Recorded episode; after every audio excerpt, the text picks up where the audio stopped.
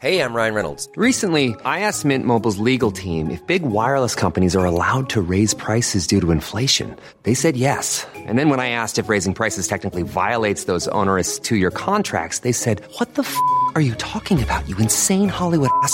F- So to recap, we're cutting the price of Mint Unlimited from $30 a month to just $15 a month. Give it a try at mintmobile.com slash switch. $45 upfront for three months plus taxes and fees. Promo rate for new customers for limited time. Unlimited more than 40 gigabytes per month. Slows. Full terms at mintmobile.com. Before we start today's podcast, a quick heads up on SheerLuxe VIP Club. From restaurants, bars, and hotels to beauty, wellness, and shopping, SheerLuxe partners with some of London's best destinations and hottest brands to bring its VIPs exclusive monthly offers. So, why not sign up? It'll cost you just £5 a month or £50 for the year. Use your card once or twice, and you'll have made that amount back in no time. For more information, visit SheerLuxeVIP.com.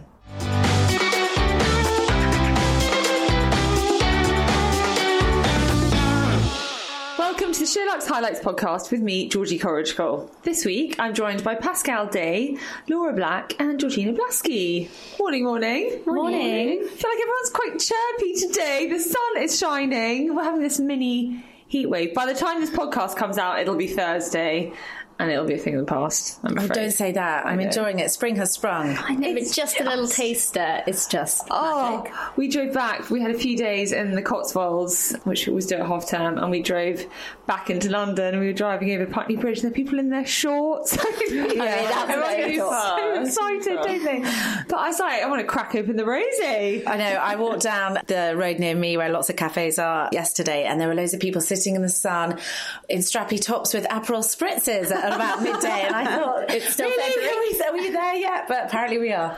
You know, our spritz, we just get so excited. I know. I did go out on Saturday and I wore like a, a dress with no like tights or anything like that, and it was fine in the day. But as soon as the sun went down, Yeah. I was like, "Oh my god, it's freezing!" Like last night. home now. Yeah. yeah. Absolutely freezing once we shut the back door. Yeah, we were going to have lunch freezing. outside yesterday, and then I sat there in my coat. My husband was like, "Okay, let's go inside. I can't relax with you sitting here in your coat to have lunch."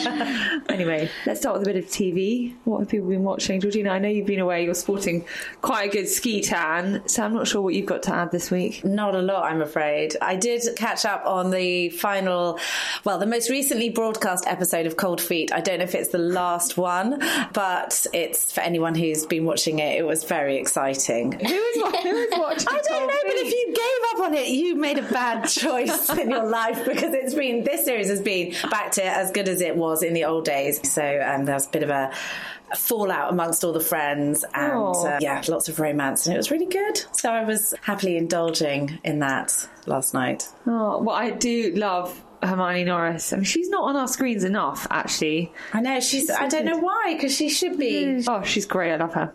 Okay, Feet won't be following you um, down that road. Laura, what about you? I've hardly watched anything, but we were just chatting about watching. It's not very cool, but I watched the final of The Greatest Dancer. Is it finished? Yeah, it was the final on Saturday. It was the only one I watched. Didn't watch any of the others, but I watched the final. You can't watch a final if you're not emotionally Well, like, invested. yeah, I can't say who won, but I do quite enjoy watching Cheryl Cole dance because they dance with their act. I know that's the bit about it I find a bit weird. It's like, she are you judges or do you just want to dance yourselves? Yeah, but I quite enjoyed that. That was the only reason I watched it. I love watching her dance. Yeah, Is she a good is dancer? So ti- oh, she's such a good dancer. Is she? Yeah. And the guy hmm. from Glee, amazing. Yeah. Can I just tell you what I watched at the weekend?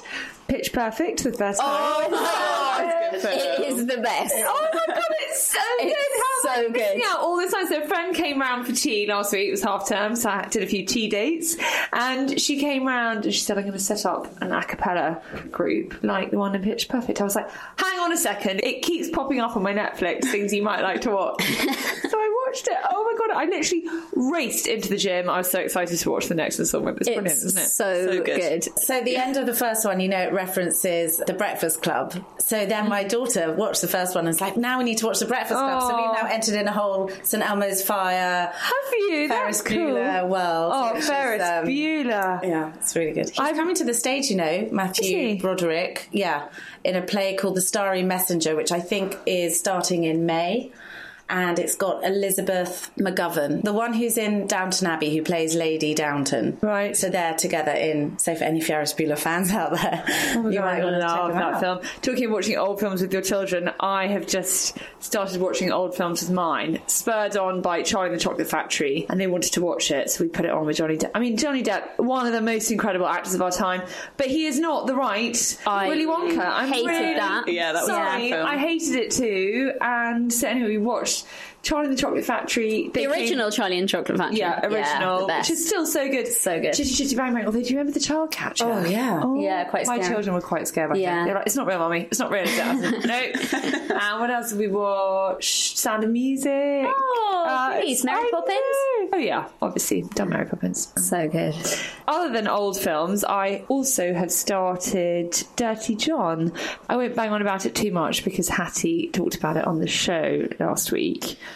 But it's really good. Has anyone listened to the podcast? Yeah. I haven't. I'm doing it the wrong way around. But anyway, I'm doing it the wrong way around. I've seen both of them. I don't mind the series, but I think the podcast is better. Obviously, because that's the real thing. But really enjoying it. yeah, it is I'm- interesting. I'm loving. Do you know what this is? No, I was going to say, is it all right to ask what this is about? So I it's a don't new. Netflix series based on a true crime podcast about this 58 year old interior designer who falls for this guy she meets online, and within two months they're married, and he's basically a bit of a psycho. And she's really rich, isn't she? And she's Like, really rich. Okay. I don't know any more than that. Right. Other than I couldn't help myself but Google to find a real picture of him. and He was Yeah. quite hot. yeah, he's not bad. but it's sort of a bit like watching the OC. Like it's not dark and eerie, and and I quite like that. And actually, I think if my husband didn't know this was true crime, he would said, "I'm not watching this rubbish," because it sort of comes across a bit like a sort of glossy a- film. Do you know what I mean? But actually, it's based on a true That story. sounds quite on the street. Uh, it's really good. I've watched two episodes so far. Loving it. How many are there? Eight. Yeah. And do you know what I said to him last night when we put it on? I said, I love the fact that this is going to have an ending. Yeah. I'm slightly over these shows that you sit there and devote 10 hours of your, and you're not going to get a resolution because Yeah. there's going to be six series. Hmm. And Yeah. I'm just a bit sick of that, actually. Anyway. Don't you think, like, the woman, though, a bit naive? Maybe you haven't seen enough of it yet, but uh, she just irritated me in the end. So I'm like, you need to. But in the beginning, he's the dream. I mean, I've only Yeah, seen two. He yeah. is the He dream. like I'm not giving anything away. Unlike, I apologise to people that were listening to the podcast last week and were told by Pascale and Lou the entire plot of two different series. I know. I was listening to it going, what too are you into doing? it." Stop! anyway, one was a film and one was you on a series. yeah. Anyway, Pascale, what have you been watching? I haven't really watched much. I watched the rugby this weekend. Don't really know That what's was a going disappointing, on. wasn't it? Yeah, it was like nothing happened for a long, long time. Yeah. And like I don't really understand rugby anyway. I just know to cheer when everyone else is cheering. So I'm just like, hey. Eh. Well, trial conversion. Just look out for those. Either touches the ground or it goes goes, Goes over the, the bar. they're the good things. They're the good things, yeah. Yeah, I also finished, which I know I'm very late to. Lou told me last week is the assassination of Gianni Versace. I finished Oh, it. yeah. Did you really like it? Yeah, I liked it. I quit. like that Oh, So did I I. quit Too too. gory. But I think I mm. quit too soon because apparently it does get really good. I I, see. feel like I need to revisit because I watched it and thought, oh god, we know what happens here. Yeah. We've seen it already, but it goes back to all the previous murders he committed. Before. Yeah, and like That's his when I childhood. stopped. I found that a bit repetitive and just a bit I just found him just horrible. too dark for me. Mm. Yeah, me too. He's one of those real like freaky horrible. psychos. Yeah, isn't he? yeah. Compulsive liar. I might need to go back to that. I think It was really good. Yeah, I'd say finish it. I've also started The Homecoming with Julia Roberts. Oh, I've heard that's good. Yeah, it's good actually. Although apparently she hasn't signed up for a second series, which I never really quite trust. But I'm loving that it's half an hour. Mm. Yeah, I It's love full of suspense, Yeah. and just having Julia Roberts back on our screens. It's obviously the day after the Oscars, and just seeing her last night up on stage, it's like that's where you belong, Julia. I love her. She's my pin-up. Okay, well, from TV to podcasts, and a podcast that's also going to be turned into a screenplay is the one about the Theranos scandal, and Jennifer Lawrence is going to play the lead. She's going to play Elizabeth Holmes. She was the youngest female self-made billionaire. I think she was valued, or her company was valued at something like five billion dollars. She was on the cover of Forbes magazine. I don't talk about it too much because I did talk about it on the show, but it just blows my mind. I'm looking at you, Pascale, because you wrote this piece. Yeah.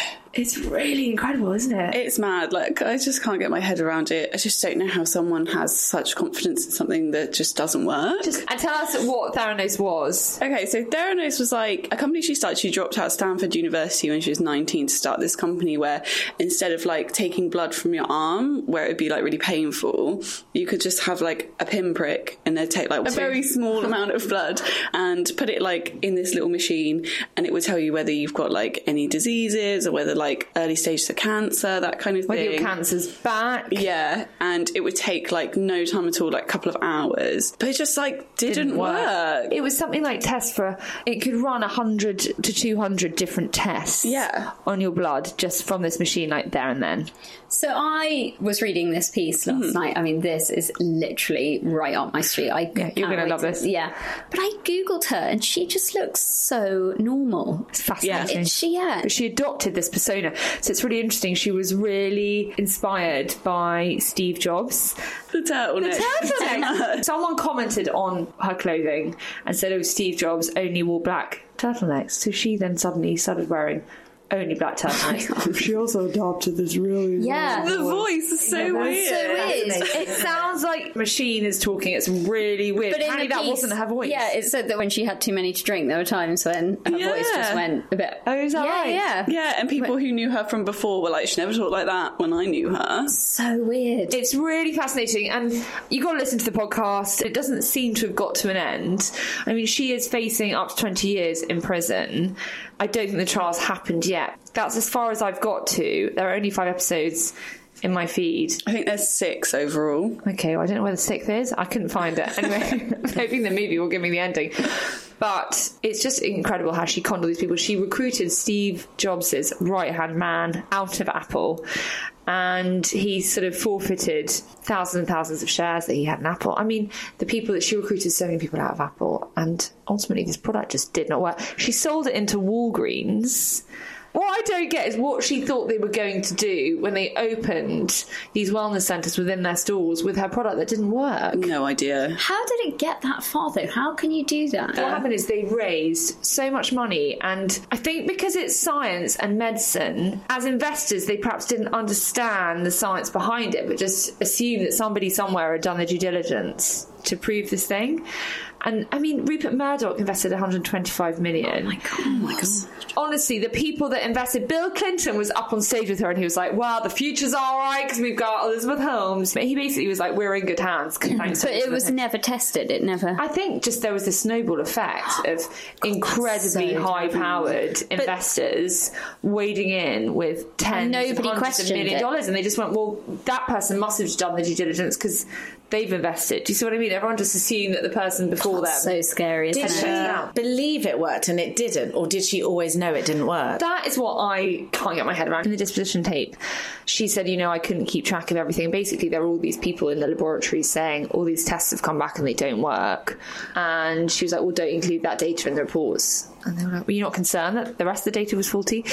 I think she knew exactly what was going on, but I couldn't get my head around whether she believed it or not. At some point, that product is not just going to be a piece of paper. It's not going to be an idea. It's going to be something that has to work. But also, it's healthcare. I think that's, what's so so that's Yeah. terrifying, shocking. Then where's your kind of moral compass? I know. It's one thing to launch a product that maybe is fit for purpose, but Has a for a, shelf life. finite period of time. But when it's people's lives, I know. how are you hmm. to do that? They were going to test it on like people who actually had cancer, and people in the company were like, "This is really like morally dubious, and I'm not okay with it." Giving like these people hope hmm. that had cancer or something like that. Well, they tested someone who'd had cancer, and the results came back so wrong. Like the level in your blood that would indicate that you had cancer was sort of a hundred times higher than it should be. To be clear, one thing I did hear listening to the episode I finished this morning actually was that to make a change that kind of moves the earth in medicine takes so long, hmm. and actually perhaps she was onto something, but the company's obviously been shut down. She never had the chance. But then someone said there's a difference between a good idea and actually being able to make an idea happen, i.e., a car that could fly would be great. Mm. But that doesn't mean it can be done. Anyway, her being played by Jennifer Lawrence, I think, will be incredible. But yeah, she's great. Pascale, the spotlight's on you on this one. Yes. Because in your latest Millennial Problems column, you wrote about the taboo of not wanting children. And I'm glad you're with us today because I wanted to delve a bit deeper. okay, okay. It sort of fascinates me, and I think it's really worrying that the numbers are as they are. And mm-hmm. I'll shut up in a second, but you know, the birth rate in the UK is in decline, and last year the US rate also hit an all time low. You said the other day it made you sad. It makes me really sad. Makes me really sad. I mean, you're sitting here with three mothers. Very true. But you said nice idea in theory, but much less fun and far more unpredictable in real life. Honestly, I don't have much exposure to children. Like, I don't have any like younger brothers and sisters. I don't have any younger cousins, anything like that. None of my friends have kids, so I, I don't know any children. So I don't really know what it's like to be around them for a long period of time. Stressful. Yeah, from what I've seen, it seems stressful. but yeah, I'm getting to the age now where I think a lot of my friends are talking about it because you have to start thinking about it. I mean, I'm 28, and I feel like you have to start thinking about it to make a plan for yourself at some point. It's just not something that appeals to me. Mm. Like, it's expensive. 75,000 from birth to 18. Just I for felt that one was a bit child. Excluding housing, childcare, and council tax, it's 75 Childcare, yeah. but I also think you're 28 and you said that you might have had a slight shift from 23, was it? Yeah, I mean, like you never know. I might reach my like mid thirties and be like, oh yeah, now I really, really want. Because I think like, I've got lots quite of young. friends that were probably quite similar to you. Do you? Yeah, I do. I think I definitely 28. People are like, I can barely look after myself. Like, how hmm. would I be able to look after, you know, a small human being? And then they kind of got to their early 30s and changed their opinion, and now they're either pregnant or have Yeah, had a baby. yeah. and they might not want multiple babies because I think even with one child, you can still sort of carry on your life. The millennial generation now, I think, will see a lot of single child families. Yeah. Because I think, you know, the reality cost wise, mm-hmm. you know, what you can live in, I. Yeah. think just the chaos as well to your life. I think the millennial lifestyle is so appealing. And I, Yeah, that's and how actually I feel, fitting a child into mm. that. I think with one, you can keep that But when you start getting into multiple children, it becomes much more of a. Yeah, But then you're with the person you think you'll be with for a mm-hmm. significant amount of time. Is that right to say that? yeah. And he's how old? he's thirty-five this year. So you're with someone who you think is your future. Mm-hmm. I think that's the difference in mindset. I think there might be people who, when I was younger, didn't think they wanted children yet, didn't want children, but as soon as they met someone that they thought was their kind of life partner, I think yeah. then that kind of changed. Does he want children? No, So I think that's the other thing. If one of you does and one of you doesn't, and it's more often the woman who's driving that decision. yeah, There are relationships where the woman isn't ready or just wants to wait a bit, and then obviously that's more complicated. But if you're both kind of on the same yeah. page, I think if I change my mind in the future, I'm not sure he'd change his mind. Oh, really? I was going to say, could you think he'd be swayed? No, I think he's just not into it. But men aren't into it. I had a family friend, friends of my parents, and he was adamant he didn't want children. She mm-hmm. really did, and she said, "Okay, we won't have children." And they eventually it kind of broke her heart, and they got divorced. By which time she couldn't have any children. Oh no! And he then got remarried to someone much younger, and she went, "Oops, I'm pregnant," and they now have three children. He's an Oh, amazing father. that's and awful. his his ex-wife, who was a really, really lovely lady, has lost out on, I think, kind of what we're put on this planet to do. But it's not for everyone, and I do accept that. By the way, anyone who's listening who's chosen not to have children, mm. I think it's weird that society has become so suspicious. I think there's a suspicion around people who don't want to have children. I It's agree like, with You that. don't want to have children, and the expression of being kind of childless as a woman, Like a bad thing. Like we believe we're here to procreate the next Yeah. generation, and somehow if you don't do that, whether it's particularly if it's not a biological decision, it's an intellectual decision, then I feel like people are kind of somehow demonized or Hmm. people are suspicious. They don't know what box to put you in sometimes, and that just feels a bit unfair because I don't think everyone necessarily has got that maternal instinct. I know there are certainly friends of mine who are much more maternal than I was. I always just assumed I'd have children, but I never sort of felt this. Oh, I've got to have them. And luckily, I did have them so quickly, it just sort of happened anyway. So I didn't ever have that big moment of, oh, well, will I or won't I? And am I happy to pursue? But I didn't have that. I've got to. I, I always knew I would. I wasn't that person who was just like, you know, I work and I want to be more than just a mother. But the thought of not being a mother and hmm. the love, I mean, that's why we're here. Like, it's so hmm. cheesy, but love is what makes the world go round and why you get up every day. And I think maybe I just haven't lived enough of my life yet. I think you'll get to sort of a few years' Yeah. time. I don't know if anybody's ever 100, 100% certain. 'cause Yeah. It's such a massive life hmm. change. It's My- always going to be scary. Yeah, my sister, I don't think she wants children either. And I don't think my mum wants either of us to have children. So I think it's just like a family thing. Why would your mum say that? Because she's just like, thinks that this is like a horrible world at the moment. She's just like, I get that. I outside- sat there with my husband yesterday. We were talking about Brexit, and sorry to say the B word on the podcast. That's as far as I'll go. But I said, "Do you think we're going to end up as this power that ruled the world and now doesn't?" And he like, "Well, that's what we are." and I said, "But will we be that sort of sad country that's kind of left with no real future? And we bringing up children? Should we be moving to South America, to Brazil, to India? Should we be taking them to an emerging economy where they're going to have a brighter future? And I was like, what are we doing? And I totally have that worry about the world that we brought our children up to. I if do that's too. why you don't have children, I fully understand that because that keeps me awake at night. Yeah. And then it's that new generation that symbolises hope and the future. Yeah. And I think if you don't have that in a society, then you are in danger of stagnating even more. And I think, you know, the fact you've got all those kids last week out marching for climate change, taking themselves out of Yeah. school. I mean, you need that hope in the mm. future. And, and, And I children if were born with like a bit more wars, and you know they've come out okay. I think I just worry about the future of this country and what the opportunities will be for their generation. So maybe a few people not wanting to have children then is a good thing if there are going to be less opportunities. I just think millennials are, and I'm, by the way, I'm not down on millennials, and I am by a year millennial. I'm really not a millennial, but you know, I think they are in really exciting ways, kind of defying all the rules and the stereotypes. And there are such positive things happening for women. I just hope it doesn't get lost that actually, I think the most rewarding thing I've ever done is have children. And Yeah. Will you look back on your life and think, oh, I wish I'd written more features or I wish I'd gone to the pub more and I don't know. there's more to life than legacy, going out for it? brunch and having a lion and nice holidays. And I mm. think also, I was working out the other day that when my son, my youngest, leaves home, well, obviously he won't, he'll probably be living with me till he's about 35 and hopefully getting married and maybe having some kids. I want to be a I- granny one day. Well, yeah, but I was thinking I'll be 50, so I can then do my, as I love that reference to When Harry Met Sally and Him, which is actually my mm. favourite film. Me um, too. And Yeah, I love that yeah, we never go to Rome on a moment's notice. I was like, oh my God, I love that line. And I was thinking, well, you know what, when I'm 50, I'll be going to Rome every weekend on a moment's notice if I want to.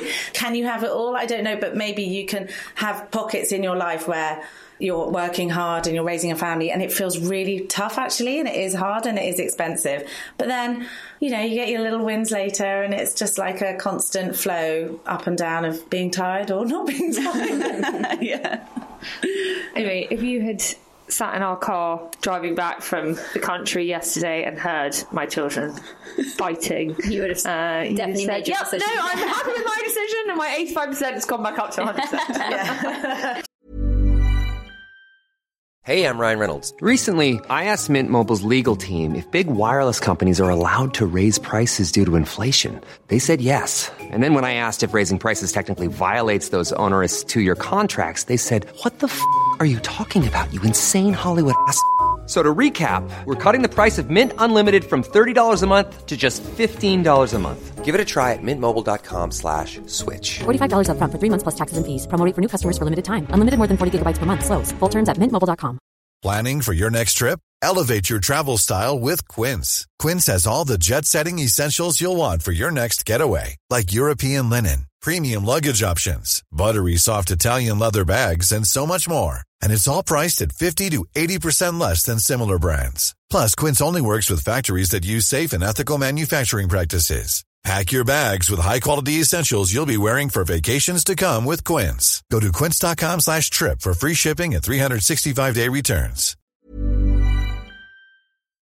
On the subject of parenting, I'm going to get myself in hot water today. I think I should gag myself for this next section. because, Laura, you interviewed Brenda Hart, who is a qualified and professional nanny, about what to do if your baby struggles to fall asleep or wakes frequently in the night and needs you to settle him. She told us all about the importance of having a routine, what age you can start a routine, how long it takes, what to do if your baby is crying, etc., etc. It was a very in-depth piece. I am definitely of the Brenda school of thought. I look at you, Laura. So am I. It's not for everyone. It's definitely not for everyone. I actually spoke to Brenda when I had my first child, and it is 100% not for everybody, but it worked for me. And she, I mean, she, Disclaimer. Yeah, exactly. she is hardcore, but she believes that routine is key. For any parent out there, she's quite Gina Ford esque. Don't know if Brenda will like that, but she likes a routine and she believes that once your child is heavy enough, or I think she says 12 weeks or 12 pounds. Ten pounds, ten weeks. 10, you know, I think Brenda might be a bit more generous. 12 weeks, 12 pounds. your baby should be able to sleep through the night, maybe with a feed at sort of 10 or 11. And I have to say, it was hard, but my baby did sleep through at 10 weeks, and I'm forever indebted to this lady because she sleeps. Because you have a routine. And actually, this is the key to going to the supermarket, Pascale. Because if they have a routine, you can put them to their to sleep, leave their father with them, and you can Go to the supermarket. to the Oh, okay. Yeah, two hours in a day, you get your jobs done. but she is quite strict and she doesn't have much leeway. The first time she came to see me and my baby was really crying at lunchtime and she sort of just walked out the door and I was like, well, what do I do? She's screaming. She was like, she's fine, you just leave her. And it was quite hard, but you do, you know, the older she got, I realised when she was making noise because she was pissed off and when she was making noise because she was actually sad. And I kind of learned her ways. And she did fit into the routine pretty quickly afterwards. But I know I have a sister who works in a very opposite way, and I'm probably a bit strict. So I know it's not for everybody, but it was for me. Well, I am in Laura's camp and the rest. I believe that a routine buys you freedom. You know, we are put on this earth to sleep through the night. We are not put on this earth to drink milk four times a night or to get up and sleep in bed with our parents or any of these other things. And I think as our parents, it's our job to train them. Gina's looking at me going, Are you really saying this on a podcast? No, I'm just nodding along. I feel exactly the same. I got the Gina Ford book and I started it too soon, and so Do you know who Gina Ford is, I have Pascale? no idea what any of you are talking about So right she now. wrote a book called The Contented Baby Book, and it is Yeah. full of, I would say, to the minute schedules like 7 a.m. Brush your hair and eat toast. That's for the mother, not the baby. But I think it's quite a controversial book, but it kind of works for some it's most controversial because she's not actually a mother, is she? She's a. Yeah, a maternity nurse. Yes. She's looked after very, very young babies. So they're saying if your baby's crying in the night, don't get up. Just leave the baby to cry. They're saying that at a certain age, we as humans are able to sleep through the night, mm-hmm. and that you basically need to train your baby to do so. And Okay. the best way to do that is to put them in a routine, which means they are awake for a certain amount of time during the day and they have enough milk so they are not starving, ravenous in the middle of the night, and therefore Okay. they are more likely. And as the weeks go by, the routine changes and they have a bit less time asleep during the day and a bit more to eat, and you're basically building them up to be strong enough and big enough and old enough to that sleep through the night without having to be woken up. Yeah. Without having to wake you up. controversial because should you leave a baby to cry? Okay. But if you know your baby has a dry, clean nappy and has had their milk, you might still check on them. It's not like you have to not go in the room for 12 hours. Yeah, Yeah. totally. So you're not. And there you're are wonderful abandoning things them. called video monitors now, so Yeah. you can actually watch them. But I did control crying, and I remember my husband would come home and I'd say, "Pick up the Evening Standard," and I'd just sit outside the bedroom flicking through the Evening Standard, and especially once they were a little bit older, and you know when their routine changes again, and then they start waking up for other reasons, and I would just kind of do things outside the room so they could sort of know I was there, but essentially they were self-soothing, Yeah. and I was leaving them to cry. And I think it's, it's definitely makes such a difference. Oh, I remember And you sitting put the work in, and then sitting on the steps outside Coco's room, going right. Okay, she's being a pickle now. I've been in three times and picked her up for a cuddle. She just wants another cuddle, basically. Mm. So but I don't know. I sat on the step. With literally a stopwatch, I think. Like someone had said 10 minutes, you can give them 10 minutes. And on about minute number eight, she was still going. And I was thinking, it was like an oh. hour.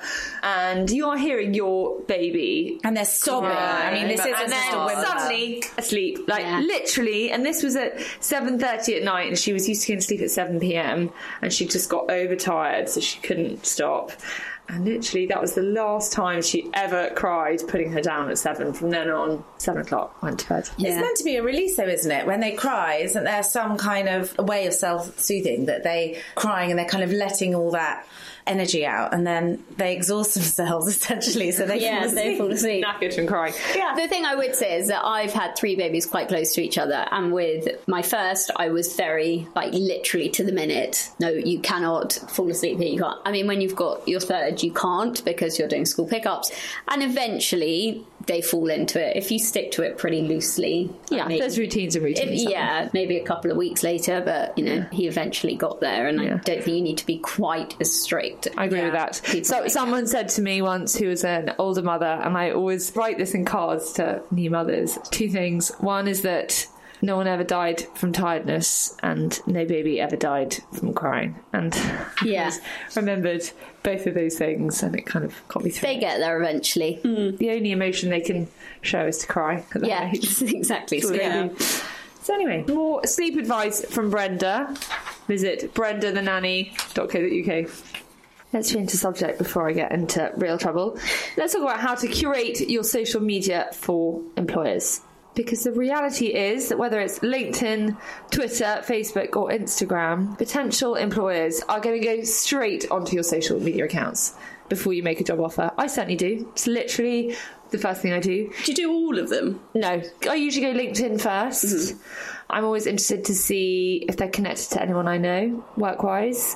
And it just always gives you a very quick snapshot of where they've been, how quickly they've moved, what their education is. You know, CV's quite long and waffly sometimes.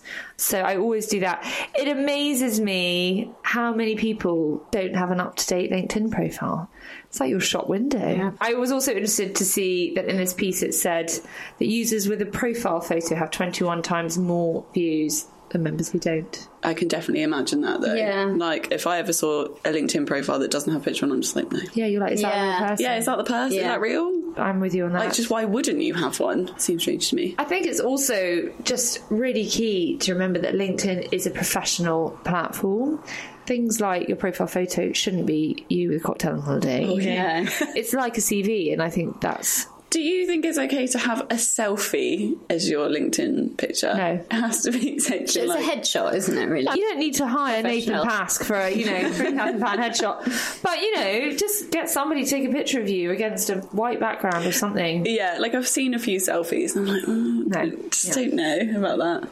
Facebook, it said to set your profile to private. I thought that was a good one. And actually, I thought it was interesting to flag like the differences between Facebook and Instagram. And the point in this piece, did you write this piece? Yep. I really like the point you made about it being a good platform to showcase your personality and actually how it can help you career wise. I guess it's difficult, isn't it? Because is it a personal thing if you doing shots on a Friday night?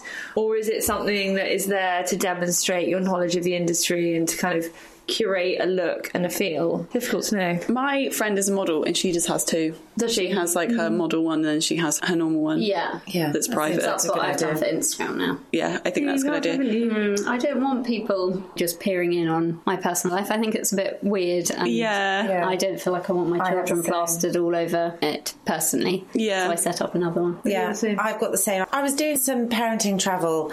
It was for a parenting magazine. I was traveling, and to be honest, it was the other way around. I was having to do certain numbers of posts and coverage, and I just didn't really want to rub my friends' faces in. Like, Yeah. here I am in this amazing hotel, ha, ha, ha. Mm-hmm. and it's kind of like, which I'm not paying for. woo. And I just thought, I just don't feel very comfortable with that. And then obviously it goes the other way too, where actually I'm doing something, you know, with my friends, and I don't necessarily want people who I work Yeah. with. Yeah, I think that's a Instagram, good that call works. because again, Instagram is somewhere that I will always go to. So the two I will, will look at are LinkedIn and Instagram. Mm. And it can be really telling, especially in the sort of editorial team, I would say, mm. that if somebody says they're a food journalist or an interiors journalist, you, want to go and you want to see great visuals and that they've been to the right very places and that they get mm. it and that they're on brand with you. And I think you can tell so much. I think it's really good advice to have too. Mm. Twitter. I just We don't like tweeters. Twitter anyway. I don't use it anymore. I just feel like it's so negative. Yeah. It's just where people get in, into arguments. Mm. But that's probably a good place to go and see what someone's personality is really like. Yeah. I think it's the one that can go against you. Actually, Yeah, definitely, definitely. And I think, if I was honest, I would say I have definitely looked at potential employees on Twitter and seen some quite aggressive, Yeah, negative comment. You know, people just almost picking fights. Mm.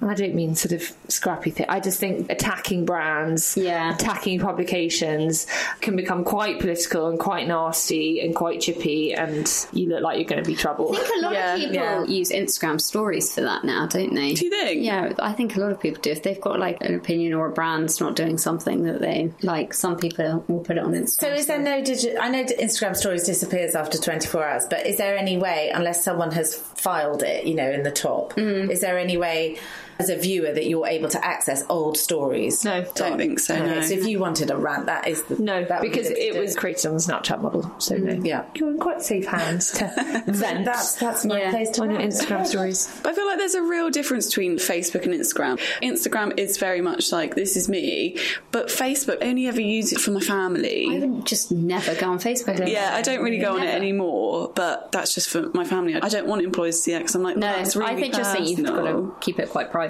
Keep it I have like all my privacy things on on Facebook. Yeah. In summary, I think the rules are keep Facebook private, get your LinkedIn in order, get a decent headshot, get it up to date. And get a second Instagram account. There you go, simple as that. Let's talk about gossiping. Apparently, it's been proven to promote cooperation and boost your self esteem. I don't know. What do you think about that? I feel like this made me feel better about being a gossip. You're a big I can't imagine you being a real gossip. I think I'm a massive gossip, more with like friends stuff and family stuff. I just can't hold it in my mouth. I have to get it out. I need to point out that the definition of gossip, well, as defined by evolutionary scientist and anthropologist Robin Dunbar, is actually the discussion of social topics. I love that. I'm not gossiping, I'm discussing social topics. I think the trouble is, more often than not, good gossip is negative rather than positive. Sadly, there's something in us, isn't there, that likes to see stars fall and talking about other people in a slightly negative way. Hmm. But that's what they said in here. Like, it's more negative because, like, back in the day, it would be a way of like cleansing their social circle. Like, if there was anyone doing anything bad, it would be like you gossip about it and then you kick them out. It did say here that at best, gossip is used to strengthen communities. And it shows bonds being created between individuals.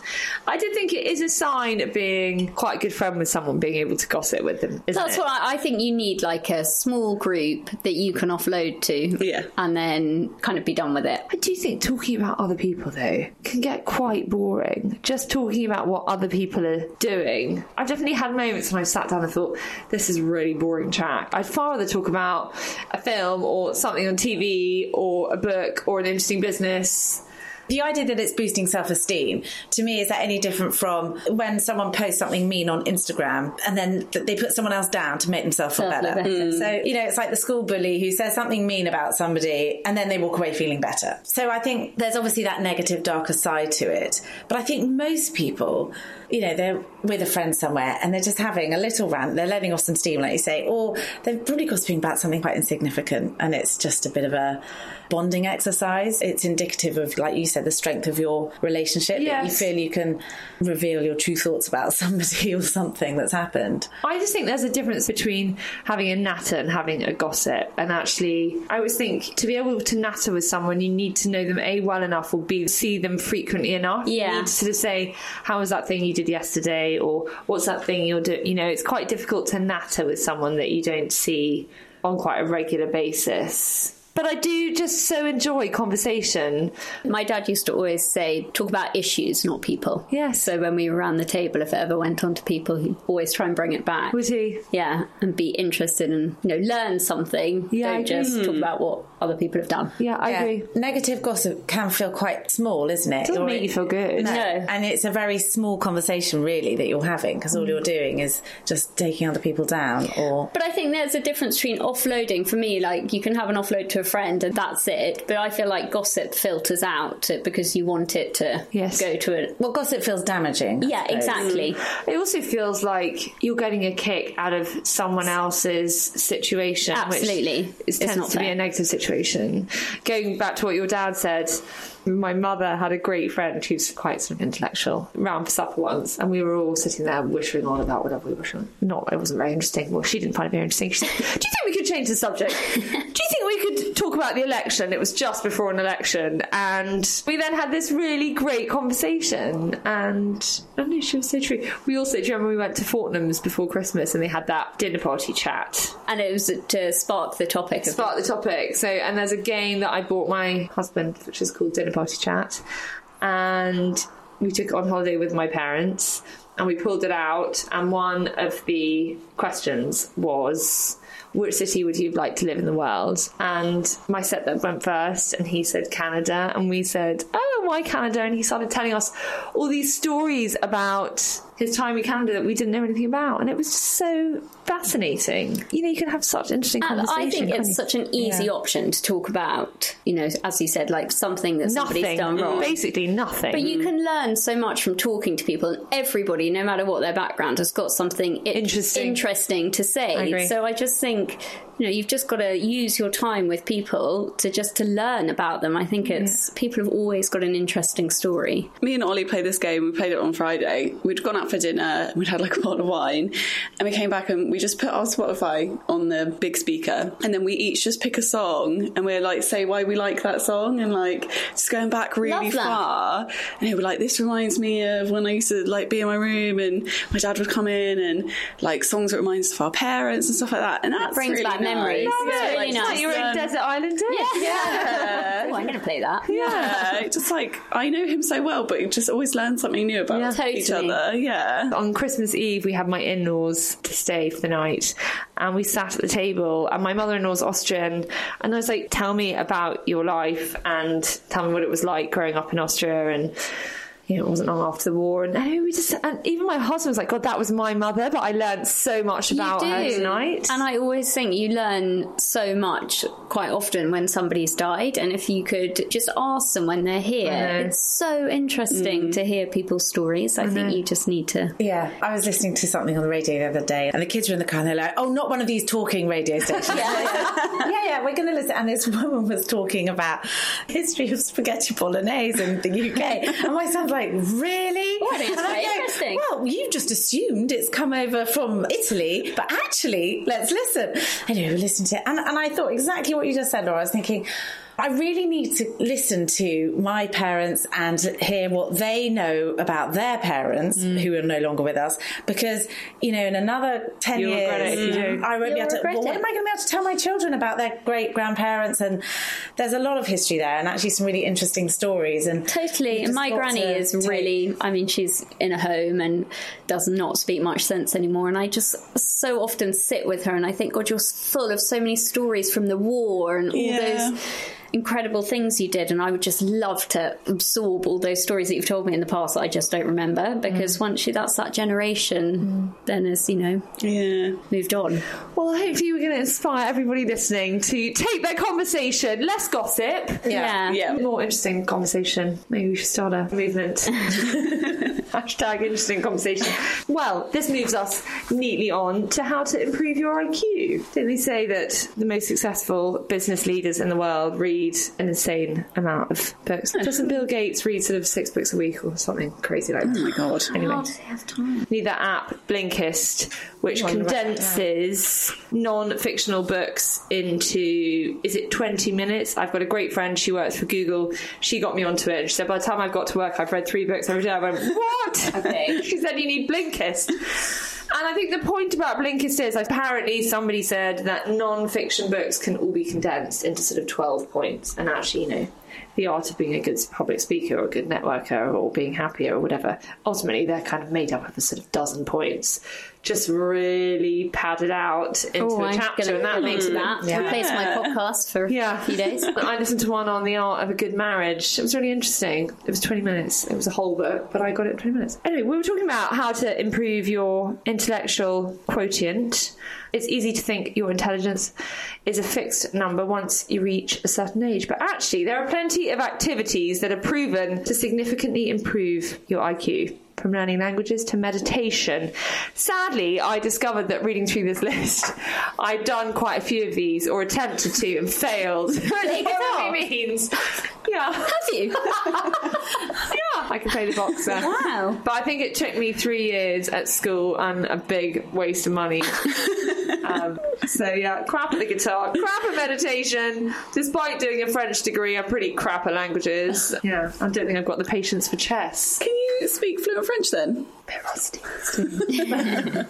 The trouble with going to Paris and working for an international company is that whilst it might get you a job as a graduate, it doesn't teach you much French when the business language is English. So mm-hmm. Oh yeah. it was useful, but not really when it came to improving my French all that much. okay. Anyway, what else was on the list? The Mensa app, exercising. I more. actually screen grabbed the Mensa app and sent it to my mum last night, having read this article. Did Thought you? She'd love that. So the Mensa brain That's training app. hint. Well, I think she she just loves anything that like trains her brain. Oh, is that right? Yeah, like little puzzles. Yeah. Anyway, it has challenging exercises developed by industry professionals to enhance fluid intelligence. There you go. Mm. Exercise, apparently. Yeah, that was interesting. I've read things before about what to do when you get to a point that you've got dementia in your family or Alzheimer's or things like that, that after about 50, your IQ can diminish. So you should be trying to build it up. And I read about the languages and musical instruments, but I thought the exercise was really interesting. So does that mean if you're not good at languages or musical instruments, then you're just not that bright? Oh, is there a correlation?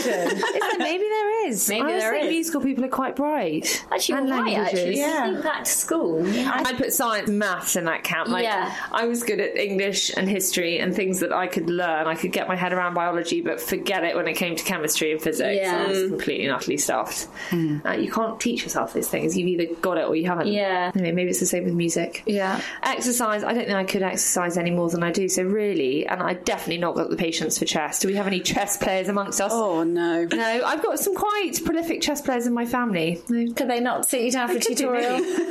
Maybe it's in your genes then. Fair backgammon. Oh yeah, me too. Yeah. I think I'll take up bridge at some point. Georgina, are you a bridge player yet? Oh, well, that's an interesting topic you just brought up there because we have this big annual road dinner at the end of January and we were sitting down talking about it. And uh, turns out there's a bridge movement in Wandsworth and uh, there's a woman who is running bridge courses. She sent me the link and I was like, okay, you know, maybe this is something I should think about. So I think it's a good meant skill be- to learn. Yeah, and social. Yeah, And it'll give you something to do when you're old and doddery. Yeah. I'm all for it. Oh my god, completely. My husband's grandmother, she has the best social life and Oh. she's 94 and she plays bridge twice a week. My granny's serious, serious bridge player. Is bridge a long game? I've Yes. never played. I don't know what it is. It's a card game. It's like Monopoly. Like it goes on for a long time. Very like Monopoly. Uh, I don't think anything goes on for as long as Monopoly, however. I don't think I've ever played a game of Monopoly that's ended. Monopoly for years. Junior Monopoly, however, is brilliant. It ends very quickly. Yeah. It's great. It's like the abridged version. Yeah. Someone had their head screwed on when they came up with that one. Yeah. The thing I think I was most interested on on this list is adding creatine to your diet. Is that how you say it? I don't know. I'm not sure. But research has shown that if you take five grams of creatine a day, you can bump up your IQ by a massive 15 points. That's crazy, isn't it? Just by eating something. I know It's said known primarily as a popular sports supplement. Studies have shown that creatine can significantly increase muscle mass and strength, and it can increase your IQ because it's key in lifting the energy levels that your brain needs to process information. I thought that was fascinating. Give that to children. I wonder if you can. but also, my son is dyslexic and struggles to process information. Yeah. So that's making me think: should he be trying creatine? Mm. Maybe we'll see. Anyway. But really big and strong as well. That'd be good. You're already quite big. Changing the subject altogether. Chances are you and your friends aren't in the market for feminine hygiene products. Sorry, you're probably regretting saying you do today's podcast. but while you might think you don't need them, they are getting more popular. We, I say we, I'm not involved in that we, but a few were put to the test. They included a soothe and smooth shave gel, It's the charcoal mask. oil, a charcoal mask. I mean, please. Formulated in Singapore, this was apparently made for those suffering with dryness, aiming to rejuvenate and brighten the skin of your vulva. Who needs to brighten the skin of their vulva? I was given this as a Christmas present. Wow, weren't you? Who by did you discover it? It was with? Jess in the office who gave it to me for my Secret Santa present, but I just can't bring myself to use it. God, no. Did you open it? No, I haven't opened it yet. There's never just a good time to use it. Oh, it's vulva mask time. Yeah, it's like, oh, it's time, time for my vulva brightening. mask. There is one that I highlighted more because it's multi-purpose, which was the woo woo. I like the names. There's something called Furfur oil, something called the Perfect V Beauty Sheet, the woo woo Soothe It Chamomile Intimate Wipes, which said we won't deny that these are easy to use and great if you want a quick freshen up. They can be used under your armpits too. I thought I was far more likely to use them on my armpits Yeah. than my vagina. I'm saying the word now, Georgina. You're Oh, in the oh, room. yes, yes, that's the win. For anyone that wasn't listening to the podcast a few months ago, Georgina told me off for encouraging my children to call it their back bottom, front bottom, Front bottom. front bottom. anyway, I now have to keep saying vagina to Coco. I was, we were on a bike ride, and I was like, "Oh, this is really hurting." we went on a bike ride, day two of a family bike ride. And I was like, oh, this really hurts my front bottom. I couldn't say vagina on the bike. Give it time. I'm getting there. I'm getting there. The only moment that I can imagine myself using these wipes is if I was at a festival and there was no shower. yeah, isn't it like you're not supposed to use anything on it? Yeah, Doesn't- it's, what I you're not thought. messing a bit with Mother Nature if you Yeah. get all these things. Well, there is set to be a 10% increase in the sale of self care products. But the takeaway from this piece was try to remember just how clever your vagina is when it's left to its own devices. Its highly effective self regulating system isn't a myth. I didn't know it had a highly effective self regulating system. It's true, and this helps keep it healthy most of the time without the need to douche, soak, and wipe out all the good microbes that protect your vagina. Done it. Anyway, do you remember T's and C's? Do you remember that if you are experiencing itching, burning, or redness, that you should see your doctor? Mm-hmm. Top hacks for long-lasting eye makeup. It seems a waste to artfully apply your makeup first thing in the morning, only to have it disappear by 3 p.m. Apparently, there are several things you can do to counteract the afternoon melt. Are there? I did try a setting spray the other day. That worked pretty well. Did it? I'm quite tempted by Yeah. setting spray. It's the Urban Decay one. That's the one everyone. Yeah, that's wild one everyone. Yeah, And exactly. you don't feel tight. It's not yeah, like a I was tightness thinking on your feel skin. tight. No.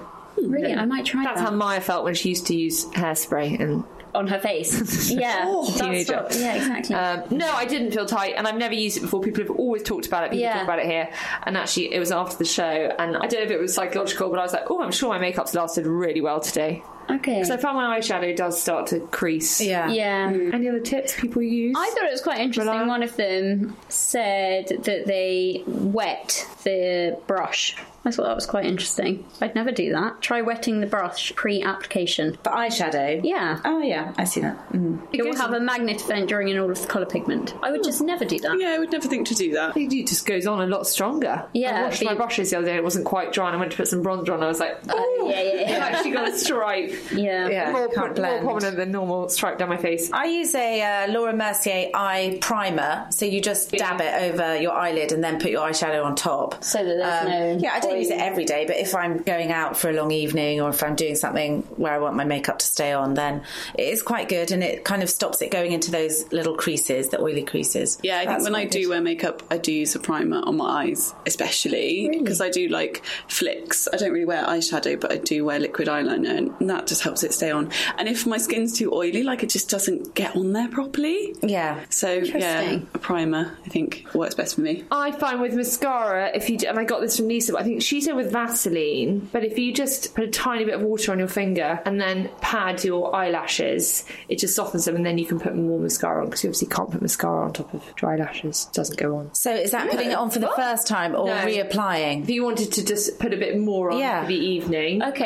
just that slightly dampen your lash, tiny bit, 'cause you don't want to run down your cheeks. So Just wet your finger. I wondered about that. Touch your lashes. It just loosens it, so you can put a bit more on. Ah. Because you can't That's a good build mascara. That is a good tip. No. No, for That's great tip. Mm. Anyway, I'm out of tips when it comes to making your makeup last. I'd say put some spares in your bag and touch it up later. Yep. Let's finish with a bit of fashion. Let's talk suitcases. This was my idea because you can spend ages putting together a pulled together plain outfit. Can't say I spent hours doing that, but you know, your suitcase could potentially let down the whole look. I like this piece very much. I do too. Yeah. Only because we are in the market for some new suitcases. I'm looking at away, away, and away, I think, at the moment. Although Rimowa do very good suitcases as well. But modern suitcases, A, they look good, B, they have really good wheels. They're really easy, especially they also have all have phone chargers on I know. That's they amazing, are isn't it? so expensive. Yeah. It literally blows my mind what people can spend on a piece of luggage. I looked up the Globetrotter ones after I read this, and they're quite nice. Like one of them. They are. Definitely expensive. Yeah, they? they're Are expensive. Yeah, they're like four figures. I quite like a holdall. Sorry to change off topic a bit, but I have the Samsonite kind of zip up squidgy, so you still pull it. It's got wheels. Um, it's got wheels, and it has pockets at the end. It's got a pocket on the side, and then inside. What I love is the squidgy element where you can just keep packing it in. I'm sort of with you, actually. I do quite like that. I think you can always fit more in the hard suitcases than you? than you think you can. Are they lighter now than they used to be? Yeah, I That's think they my- that's why we went into the squidgy market. You're Yeah. right. I'm with you, actually. As long as it's got wheels. As long as it's got wheels, Yeah. yeah. So the kids can pull their own. Yeah, we really need some new luggage. We've got a real mismatch of stuff. Should I tell you what happened to me? First holiday after our honeymoon, we'd put some really nice Bric's luggage on our mm. wedding list, and I went to pick it up from my in-laws, and I put it in the back of the car. Didn't lock the car. Your car got nicked. Went into the flat. No, someone just took it out the back of the car. So the oh suitcase God. empty, thinking Two was- Bric's, two brand new Bric's. Totes, I know. That was a long time ago. I still haven't got over it. Anyway, we really need to up the game actually on luggage. Ollie has this. We both have a cabin one, and his broke so long ago that the handle doesn't come up anymore. So he just has to carry it around Oh God, like so a annoying. little Or bend man down to push bag. I'm like, just buy yourself a new That's one. also this. Is it a box? Yeah. A hard? Yeah. Oh, God, that's irritating. it looks isn't ridiculous. A lot, a lot of walking in an airport. yeah. Next Just Christmas present. one. Yeah. Regina, I think you make a point. I'm definitely in the market for some new luggage, but I might investigate the squidgy bags. Squidgy bag. Yeah. Right, maybe there's another feature coming. A squidgy bag random. On that note, that's all we've got time for this week. If you enjoyed that, then do please like, subscribe, and tell your friends. We'll be back soon. Bye bye. Hey, it's Danny Pellegrino from Everything Iconic. Ready to upgrade your style game without blowing your budget? Check out Quince. They've got all the good stuff shirts and polos, activewear, and fine leather goods, all at 50 to 80% less than other high end brands. And the best part? They're all about safe, ethical, and responsible manufacturing. Get that luxury vibe without the luxury price tag. Hit up quince.com slash upgrade for free shipping and 365 day returns on your next order. That's quince.com slash upgrade.